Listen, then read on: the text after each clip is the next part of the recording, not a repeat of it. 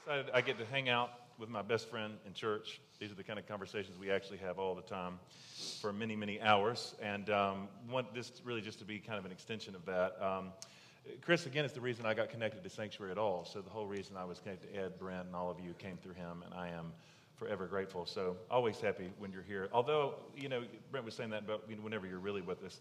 I do believe in the doctrine of the real presence of Doctor Chris Green, so that even when you're not here, you are yes. somehow mysteriously That's present. Right. That's exactly through, right. Through the sacraments, nicely in some done. Way. Um, we don't have enough. We don't have enough Eucharistic joking.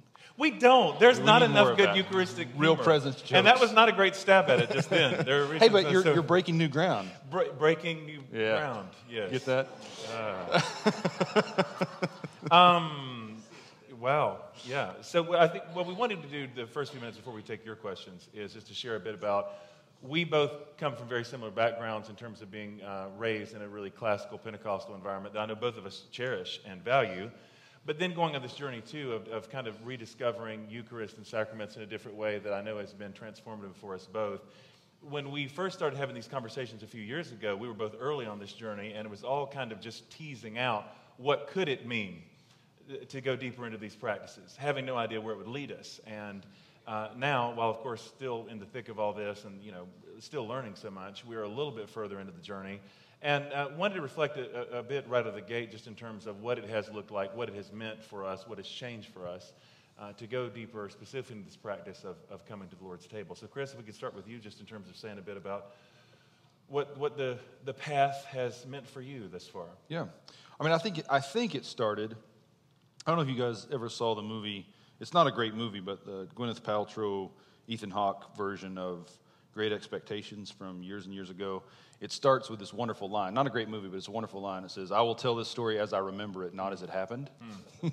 So, yes. you know, my friends and family would probably answer this question a bit differently than I would, I'm guessing. But but here's how I remember all of this playing out.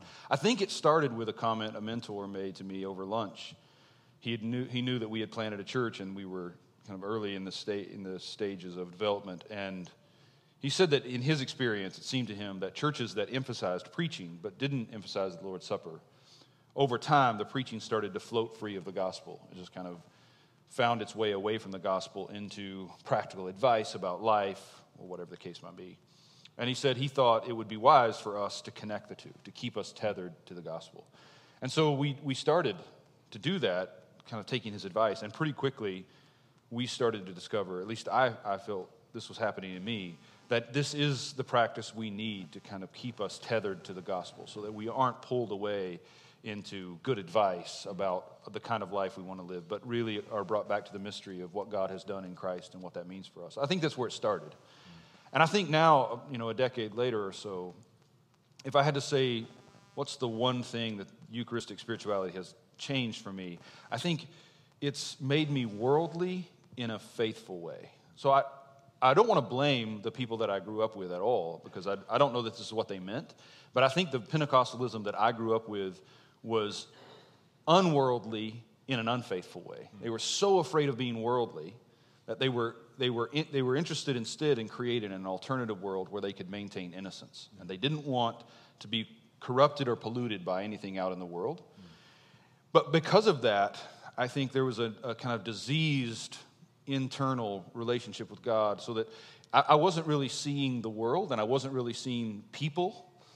Everything was about what's happening in my heart between me and God. Yeah. And ultimately, as important as it is that my heart is right, human beings are not just individual spiritualities in relationship to a spiritual God. We're, we're creatures of body and of flesh and bone and blood, and we're put in the world for one another and to care for one another. And the Eucharist for me has been about regrounding and recentering, recentering my life in the world mm. to say, these people matter, this world matters, what you do with your body matters, and that you'll find God not in the gaps between reality, but at the depths of reality, mm. wow. that you attend to the world more. Robert Jenson has this wonderful read of the movie, a second movie reference. I'm teaching a film class right now, so obviously this is just kind of pouring out of me, but the he, he has this wonderful read of A Beautiful Mind. Yeah.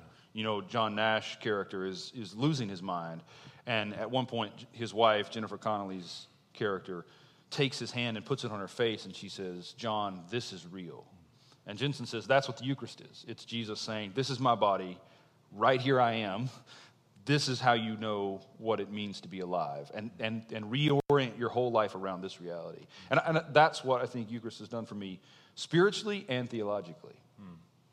I love that notion. We talked about that a bit in the last service about the way the Eucharist does ground us in mm-hmm. the real. Yeah, yeah, yeah, yeah. I think, especially in the Protestant tradition, we tend to, one, our services are very much oriented around preaching. And that was, you know, part of my own project was I began, I began to be increasingly suspicious of, Uh, you know, all the more as a pastor, of what does it mean for too much of this to be built around me? Because inevitably, a lot of that's going to become about personality and all these things. And I was, I always gave like hour-long sermons back in those days. And so yeah, that notion of kind of uh, grounding in this in this practice of Eucharist kind of takes it out of that. But beyond that, yeah, I think I'm a person who often gets lost in my head a lot in this notion of being grounded in what's real.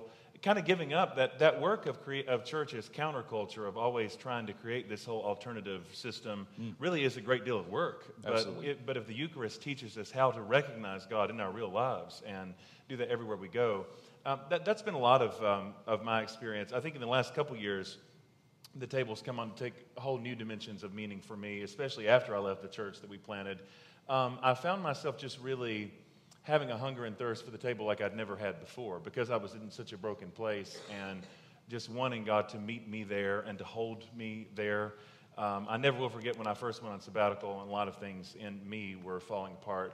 Um, went to a Catholic church the next Sunday just because I wanted to go somewhere where they, I knew they'd be serving from the table and where nobody knew who I was. I just wanted to kind of wanted to slip in and all that, and just had this really harrowing experience. I think about this often actually. Um, came down for communion and took the bread, and the lady was holding the, the chalice there near the altar, and they and ran out of wine just before I got down there. And she just kind of looked at me and just sort of shrugged. Like, I just can't even tell you how devastating that was in that moment, because, I mean, that that's symbolically powerful, y'all. I mean, this is, what I heard in that was, the blood of Jesus does not extend to where you are. There is not enough grace for you. There is now no longer a sacrifice for sins, in the words of Hebrews, and really terrible kind of existential moment. I mean, it's one thing like when the, if they run out of Diet Coke, but this is the blood of Jesus here. So that was not good. And um, a couple months later, though, when I actually did leave the church, I, I had never felt more uncentered, more untethered uh, in terms of just who am I now. Um, I think leading the church that I founded was such a crucial part of my identity, and all these things were called into question. So I was looking for a place, and this uh, the search was narrowed quickly. I wanted to find a place where I knew I could come to the table weekly, um, but as a Pentecostal who's been largely shaped by women in ministry, I didn't really feel great about going to a church where women would not be allowed to serve. So if you want weekly communion and a place where women serve, that will narrow the search really, really quickly. So I landed in an Episcopal church named Saint Peter's, uh, a beautiful, beautiful church. And I just remember week after week when that invitation would come, I loved that in that tradition, when you come to the altar, you actually kneel. And what it meant for me, who had always been on the giving end, you know, even kind of experimenting with all this for me before, was I, everything was in public. I've been in full-time ministry since I was twenty-one, and I'm just trying to figure this stuff out.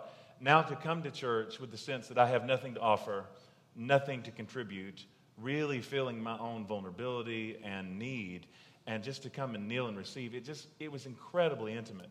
And I just remember long stretches for, of that year where it, there were just places in me that words could not comfort. Um, no one was able to ever say anything to me that would make me feel better or different. And yet somehow, I, the Eucharist really for me, in uh, uh, Ronald Rolheiser's phrase, became the silent embrace of God, that God just touching me in my own depths, in places nobody else could reach, in places words could not reach. So that really was transformative for me, because then it kind of became this experience of, I, I feel like especially in that season, it, it was my connection to God almost exclusively, yeah. because I didn't feel like I had the strength to do anything else, but it was like when there was nothing else I felt like I could contribute or do, I can drag myself out of bed and make myself go to church and go to the table, and over and over again just found that God met me there in really mysterious ways. So, yeah. Um, so with all of that in view, we want to know what the people want to know about the Eucharist. So, Paul? Absolutely. We've got what, a what lot of... What are the people of, asking? I'll tell you what the people want. We've gotten a lot of really good questions. Um, is it true that in the early days communion took place within the context of a meal? If so, what do we gain or lose by taking communion out of that context? And what would we gain or lose by putting it back into that context? Hmm. That was way more than one hundred forty characters. Yeah, yeah, it's impressive. It is. So the history of the Eucharist is a long, complicated history. There are, I mean, scholars are not agreed on the history of the Eucharist and how closely it's tied to meals. We're almost certainly talking about different practices in different communities right from the beginning. It is pretty widely agreed that there were, in many of these communities, it was, the Eucharist was centered in a meal at a time when these, these congregations were very small. In fact, they wouldn't have identified as congregations. I mean, we're talking about a dozen people, maybe two dozen people meeting in a home, and the Eucharist fits within a whole way of worshiping that's shaped to that place, that those that number of people, and so on. But I, I don't think, I mean, I'm interested in the question, but meals mean different things in different cultures. And in our culture, what I worry about connecting the Eucharist to a meal is that we tend to eat with people that are like us and that we enjoy. And that we must not let the Eucharist become a meal we're eating with people we enjoy. Yeah. Like, we need to have meals with people we, I mean, I hope some of you, I mean, Jonathan went out to dinner. I hope that last night, the two of us, we were friends having a meal together, right? And and that's beautiful and important, but that's not the Eucharist. I mean, the, what brings me to the Lord's table is not I like you, but it's the Lord likes you and is telling me I have to. And you have to like me whether you like it or not, right? Like, th- that's the whole point of the Eucharist. So I-, I would love to see the table rework the way we handle our meals, who we invite to our table, how we pray over our food, how we think about the preparation of our food. I think it should shape our imaginations and our practices. But I think having the ritual of the Lord's Supper to critique the way we practice meals is crucial. And if if, if we just resituate it in a meal practice without letting that be sanctified, then I think we just end up uh, corrupting what the Eucharist is meant to be. Mm-hmm. I was thinking about, just as you shared that, um, a couple weeks ago I shared this quote from Tolkien that I loved, um, his whole thing about, you know, the Eucharist is the fulfillment of all your great loves on the earth. And that's yeah, yeah, yeah, a yeah, beautiful yeah. quote. But Um, I, I actually went back within the last week, and I was rereading the full context of that in the letter. And the thing that made me just so happy about it, I mean, just everything you were saying, Chris, about how, in terms of how we celebrate meals, it typically is with people who are like us and that we want to be with and value. Right, that. right. And Tolkien has this really provocative section there where he actually encourages people to receive communion in places where they'd be very uncomfortable. Yes. That yes. would be better. So if I can read that, um, that, that's a great thing about technology these days. It's on a whim. I can pull this up. Um, Yeah, so Tolkien writes in this letter, also I can recommend this as an exercise, alas, only too easy to find opportunity for. Make your communion in circumstances that affront your taste. Choose a snuffling or gabbling priest or a proud and vulgar friar and a church full of the usual bourgeois crowd, ill-behaved children, from those who yell to those products of Catholic schools who the moment the tabernacle is open sit back and yawn, open-necked and dirty youths, women in trousers, and often with hair both unkempt and uncovered. He was here this morning. He was. He, how did he know? It's like it's like he was here. Go to communion with them and pray for them. It will be just the same or better than than that, as a Mass said beautifully by a visibly holy man and shared by a few devout and, and decorous people. It could not be worse than the mess of the feeding of the five thousand, after which our Lord propounded the feeding that was to come. Oh. I just love that whole section. Yeah.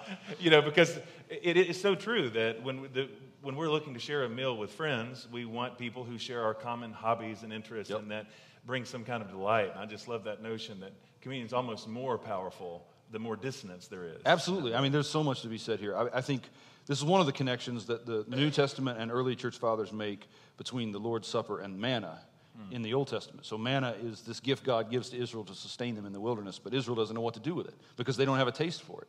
And they have the taste slaves have for slaves' food. Yeah. And that's what they demand. And God gives them manna and says, I give you this that you don't know what it is, precisely to test your hearts. Mm.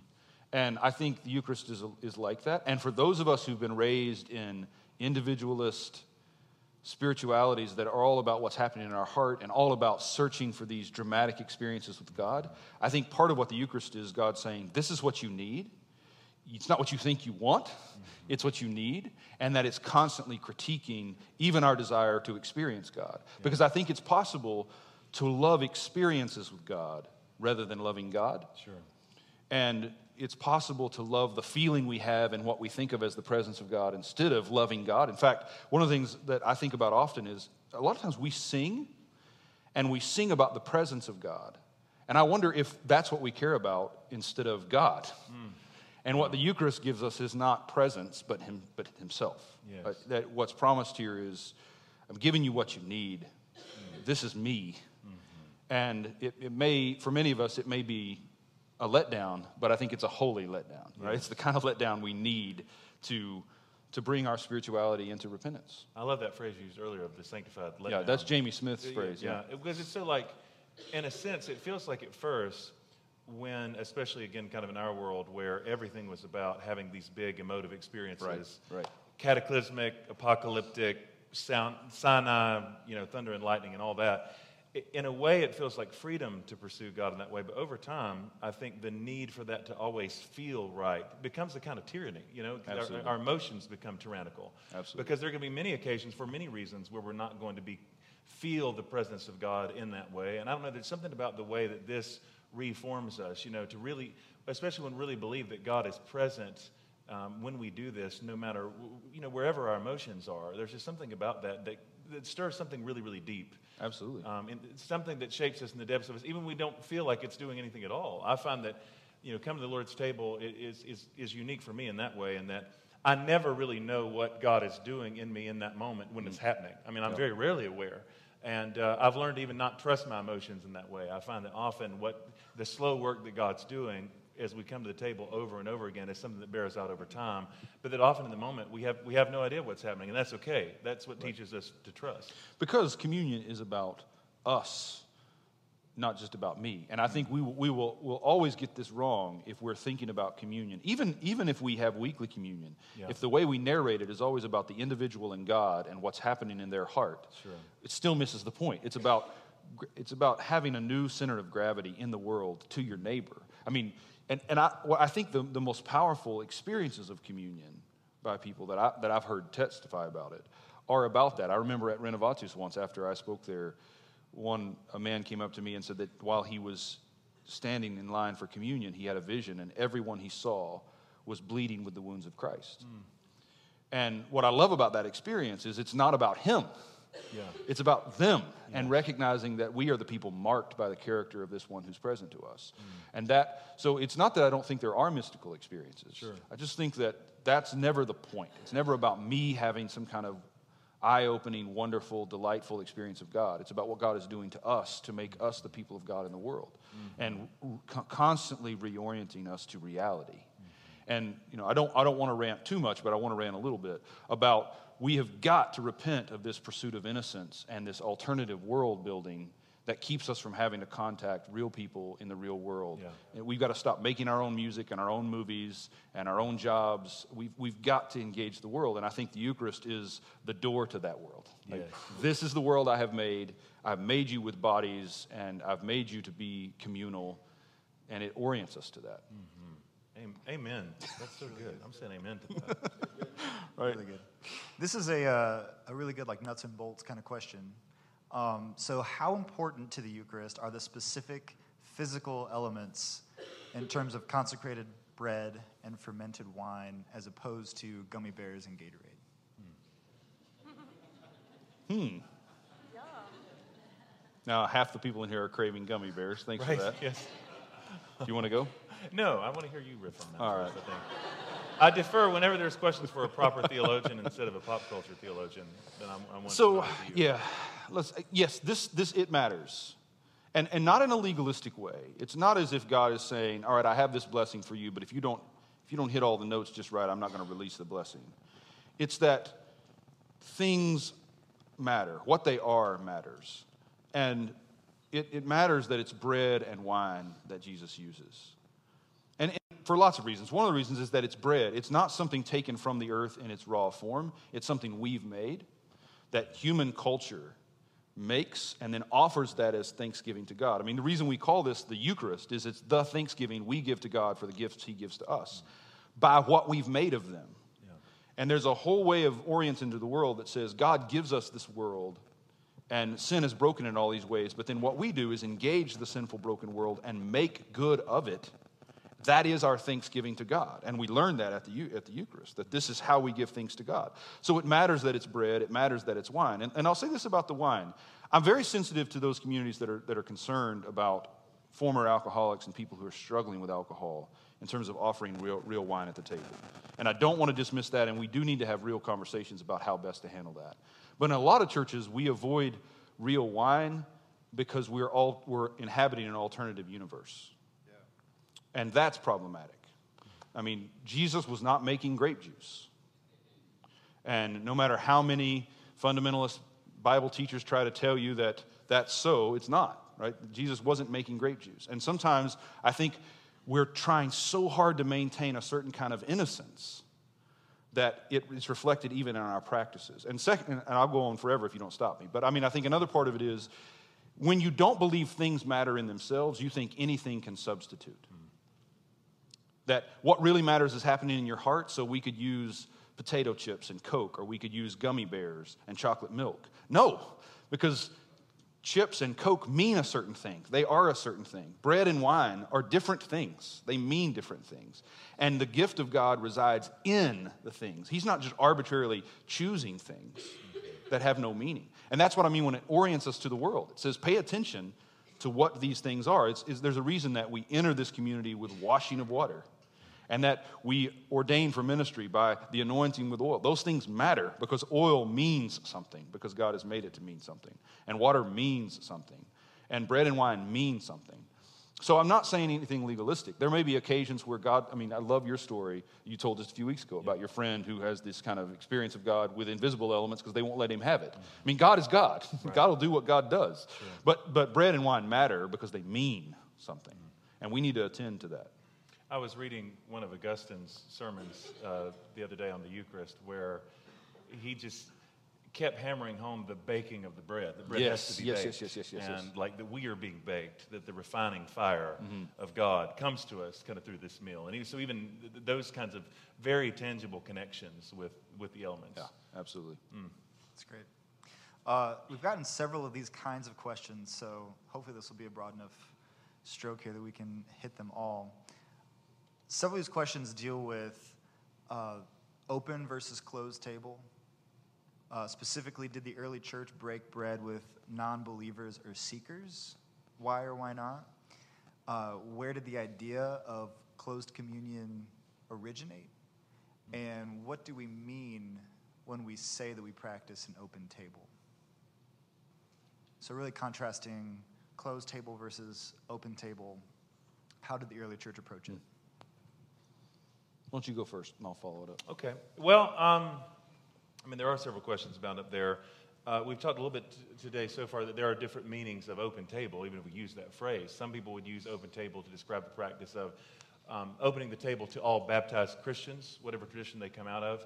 Or uh, it can mean very open, like as in whosoever will open. I know for me, um, a lot of this whole journey for me in terms of the Eucharist started with John Wesley, who was my gateway drug to everything.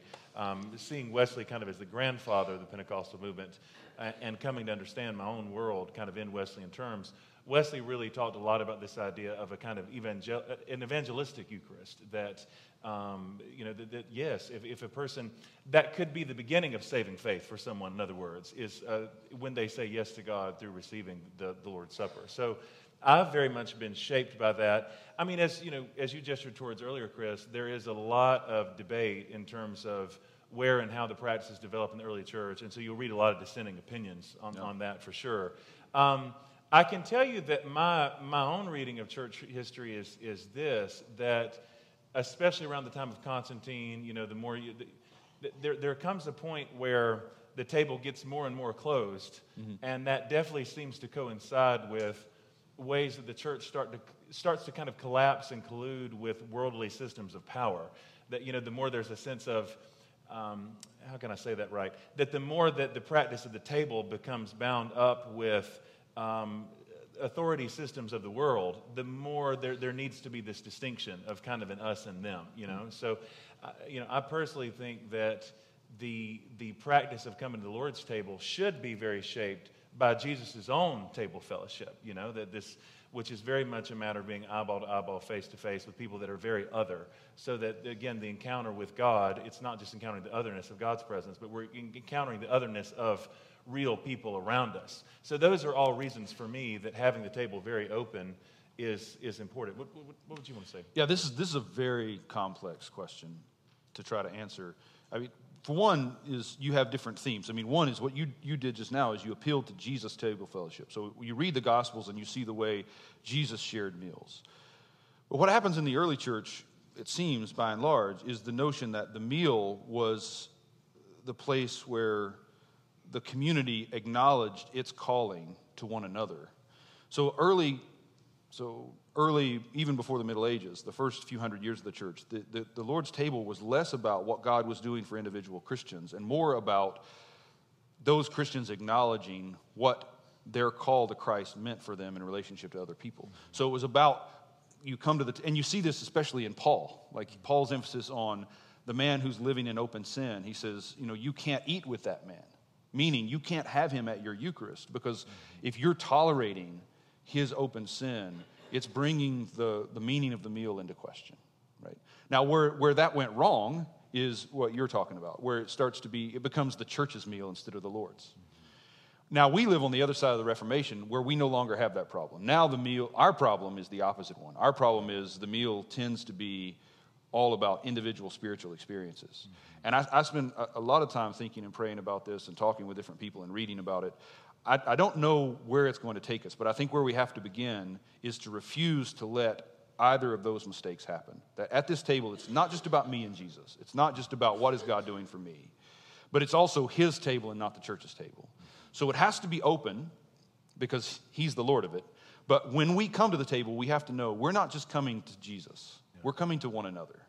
And that when we narrate what's happening at this table, what we're telling people is you're welcome here, but know that your coming here is not only a, an acknowledgement of, of prayer, I need you, Lord, but it's also a kind of promise to the rest of us that you want to be there for us, mm-hmm. that we're pledging something with our bodies too. And that what we're asking is, Lord, make me capable of living that promise, right? right? That all, let your grace transform me in such a way that I can be there for these people. So I think we have to find a way to integrate the ways in which communion is about us mm-hmm. and what the Lord wants to do to us, and the way in which communion is about him and what he wants to do in us. And I, we can't let those things pull apart. Absolutely. I think, um, I don't know if this is tangential to that, but the whole notion of open or closed table, one thing I feel very passionate about is that the table definitely shouldn't be closed within Christian tradition. I mean, I really oh, believe right. the hope of yes. the unity of the church, um, the only hope for visible unity in the church, will somehow come through this table. And I think we're seeing a lot of movement in uh, in, in that, yes. in a healthy way in different quarters of the church. I always love, uh, Chris and I were both very influenced by a theologian named Stanley Hauerwas, and you always think of that story he tells. When he taught at Notre Dame for so many years, um, he, he would go to Mass. He was Methodist. He was going to Catholic Mass, and some of the priests there were really strict on, you know, if you're non-Catholic, you don't can't come to the table. So he would get in line with the priests, and some of them wouldn't serve him because, you know, he was Protestant and all that. But he always talked about how, like, if one priest wouldn't serve him, he would get in line and go to another priest until he found someone that would serve yes, him. Absolutely. Like this, you're yeah. not going to deny me right. at the table. Yeah. But I do think even right now there's a lot of things happening ecumenically around yes. the, the table that are really beautiful. In terms, I think this really is... This is the meal that unites us and that breaks down all barriers of division among the church. Yes, so, which is something I know we're very, both very passionate about. Yeah, yeah, and I think, I mean, my default position would be the table is open, and as we're living with one another, if it becomes clear that I keep coming to the table, but I'm not, I'm not carrying through on the promise that I'm making to, to the community, that that in some ways the Lord is going to bring me to accountability mm-hmm. for that, and we have to trust that that He's. He loves us too much to let us abuse one another without interruption at some point. Yeah. No, that's good. That's good. This question might be a little too much. Uh, in what ways is the Eucharist Trinitarian? Oh, no, I'm I'm definitely taking this one first. Yeah. Like you, you should, as you should. in so many ways. One is that the, the heart of the gospel, I think, is that God loves us so much that God will not be God without us. God could be God without us, but won't be. This is what I think is going on in Romans eight, where Paul says, God gave up his son for us so that with his son he might give us all things. And you think about, I mean, that's that's a, we can quote that verse, but think about it for a moment. God gave up his son for us. And if the Son is God, if the Son is co-equal and co-eternal with God, God's giving up his own life for us. He doesn't want to be God without us. So what's happening at the Eucharist is that inner Trinitarian openness and gift is including us. So if you ask the question, like, at the table, who's giving what to whom? Yeah. Well, in some ways, it's the Father giving the Son to us. And the Spirit is making all of that possible. In other ways, we're giving thanksgiving to God, the Father, for the Son in the Spirit. Mm. In some ways, we're invoking the Spirit to give the Son to us so we can give thanks to the Father. Yeah.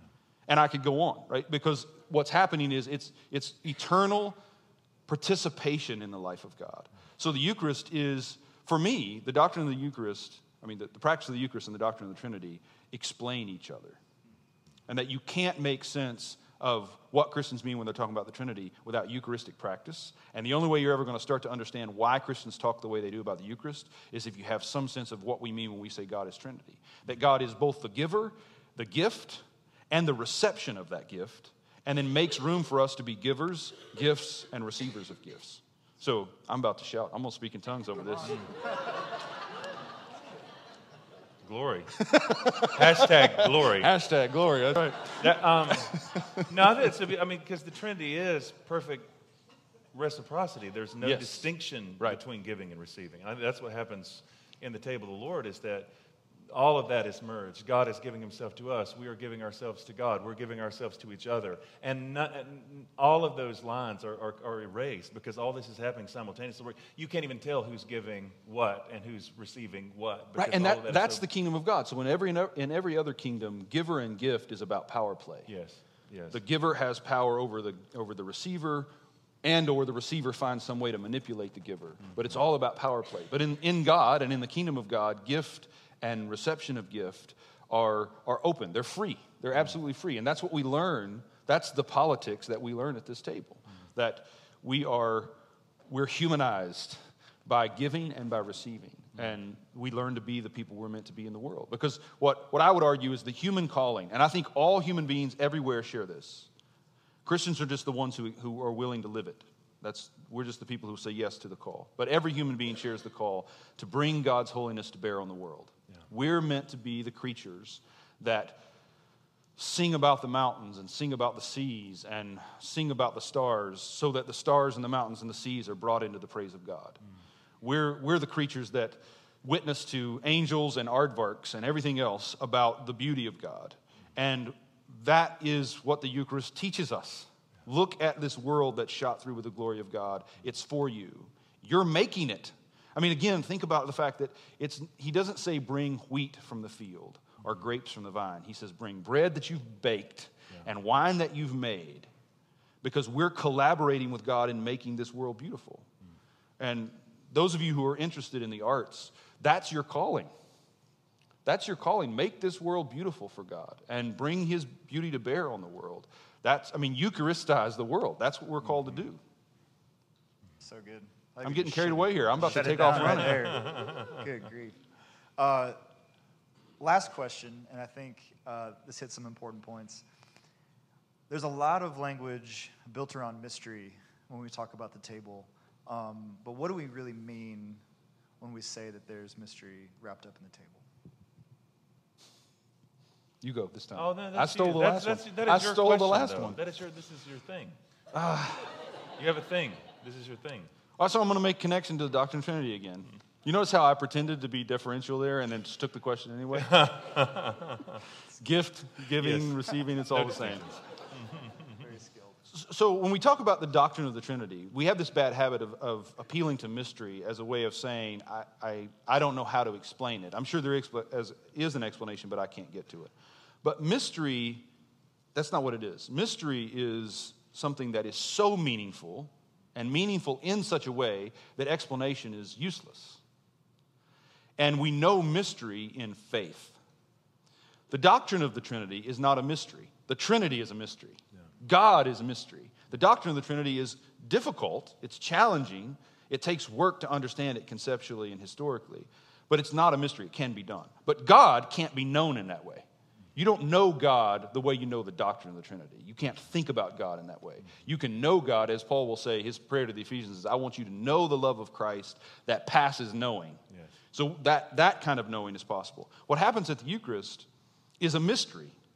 Now, the way we talk about it, when we talk about what we mean when we say it's sacramental and what we mean when we say that it's Jesus' body and blood in a particular way, that can be understood. That's not mystery. It's difficult to understand because it's not second nature to us. But the experience of God at the table is a mystery. And for me, the most important thing is that we let the faith in the mystery of God run ahead of our understanding or lack of understanding. Yeah. And there's a there's a disease in evangelicalism that tells tells us that we have to understand something before our faith can be activated. Like, explain it to me, and once I'm convinced that it's right, then I'll act on it. That's not how this life works. Life with God is the other way around. It's faith that comes first and makes possible a certain kind of understanding. And understanding is it may take a long time and a lot of conversations. What matters is that we remain present to the mystery and, and know that the kind of understanding we need will come when we need it. Yeah. But this isn't about understanding it. This is about being present to the God who is mystery, who is working in his grace that is mysterious in the mystery of our own lives. Mm-hmm. Beautiful. Um, I know we need to wrap up. I think if I could just riff on this at the end, since we didn't get to this in this service, it didn't last. I think I loved a few moments ago when you specifically used the phrase of, you talked about the politics of the Eucharist and the politics mm. of the table, yeah. which for me is so is so instructive. And I know one of the things that I, I, I'm just I'm just thinking a lot about these days as I continue to see the ways that the politics of the world infiltrate the church and become more determinative for our thinking than how we than what we do here. Yes. And um, we, we begin within the body of Christ to think in categories that are just fundamentally um, foreign to the Christian faith and way of being in the world. You know, right and left are not theological categories. Conservative and liberal are not theological categories. Right. And yet often the church ends up, we experience the, the, the schism within the body of Christ based on those very worldly terms. And one of the things yes. that's most hopeful for me about communities that return to the table is I think at least gives us some level of hope um, that we get back to this practice that sort of transcends all those kind of earthly politics and grounds us in our identity that's entirely in Christ, neither male nor female, neither Jew nor Greek, slave nor free. This reminds us who we are and what we are, and I think gives us the, the chance, at least hopefully, Uh, to, to, to rise above all of that and, and to learn that, and this is where we get the politics of God. It's all wrapped up in, in the Eucharist. And I think especially in this time where culture becomes more and more polarized, um, that's one of the things that for me is most ha- hopeful about what happens around the table. Yeah, if I could riff on that for just a moment. I mean, I think we use a lot of terms, Eucharist, communion, Holy Communion, and Eucharist, and, and Lord's Supper, but the weight here, I think, needs to fall on that it's the Lord's Supper. Yes. That it's Jesus, he invites whomever he wants. Mm-hmm. He serves what he thinks we need. And and we are guests at that table. And I think recognizing that we're guests among other guests of his, I think is, we can't live in the world rightly without that. The other thing I will say is that the Eucharist is always tied to crucifixion. Yeah. And the, in, in the story of Jesus and in the story of our lives, the Eucharist opens up on Gethsemane and death. And When when worldly politics start to control the way we feel and talk and act, it's because we're trying to avoid death. Mm. We want, there's something we want to keep that we don't want to die. Yeah. And what the Eucharist is is an invitation to come share a meal with the Lord who has already died for us mm. and is calling us to put to death all of those allegiances. Mm-hmm. And that's part of the promise we're making when we come here, is I'm making a promise to you at this table that as he gives me grace, I won't let my worldly allegiances keep me from caring for you yes. or from anyone yes. else. Mm. And that's the promise we have to make at the table. That's church discipline, is all of my other allegiances die at this table.